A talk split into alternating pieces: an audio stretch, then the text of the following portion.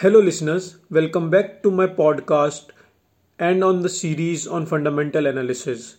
I hope you all are doing great. For those who are here for the very first time, I suggest them to listen to the previous episodes as it will give you a much better understanding. We are done with 4 parameters out of 8 and today we'll be covering another 2 parameters. So let's get started with that. The number one parameter that we will talk today is share pledging, and the number two parameter would be current ratio. So, what is pledging of shares?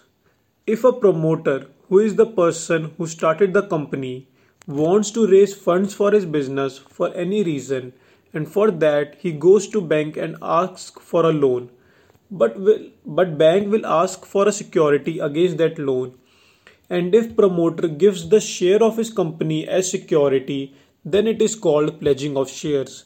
Let's take an example to understand it.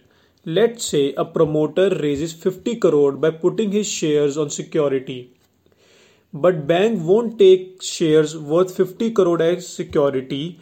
Let's say they took shares worth 100 crore for a 50 crore loan but now after few months the stock went down and value of these shares is 80 crore now.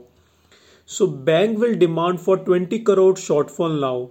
Promoter will either give more shares worth 20 crore or they have to repay 10 crore to keep the loan and security ratio same. But what if none of this happens? Since bank is the owner of these shares now, they will have full authority to, sell these shares to recover their money in case the promoter doesn't do any of the two things we discussed. Now, this will be very bad for the company as suddenly supply of shares will increase massively which will lead to decline in share prices. There are many companies who have pledged good percentage of shares to raise money. There are companies like Jindal Stainless Vedanta with more than 90% pledged shares. So, is it a good sign? Absolutely no. It is a very bad sign for investors, and mostly big players stay away from investing in companies with high share pledging.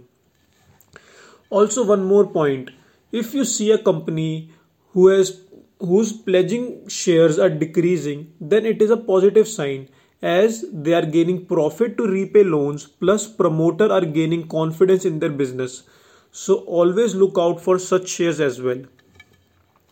As per SEBI title disclosure norms as the company have more and more share pledged they have to disclose it.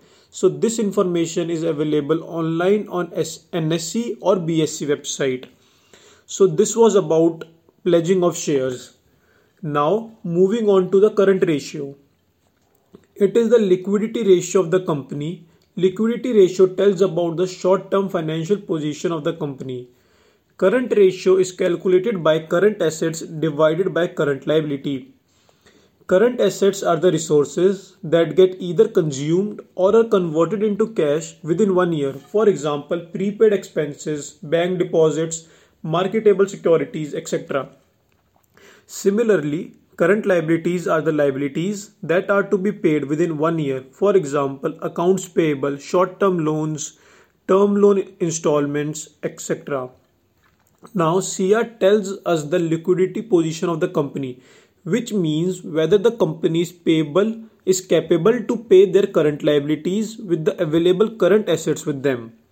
If current assets is less than current liabilities, then it becomes problem for a company.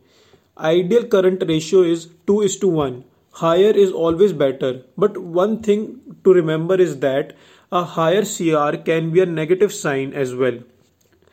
Because it tells that there is idle cash or securities with the company that can be invested somewhere, means they are losing on the opportunity cost.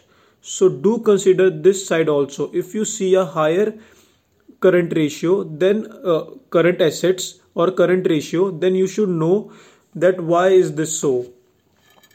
So this was all about pledged shares and current ratio. I hope you all liked this episode. In the next episode i will tell you the website from where you can find the value of all these ratios easily. So be with me. Till then Have a great day and enjoy your investments.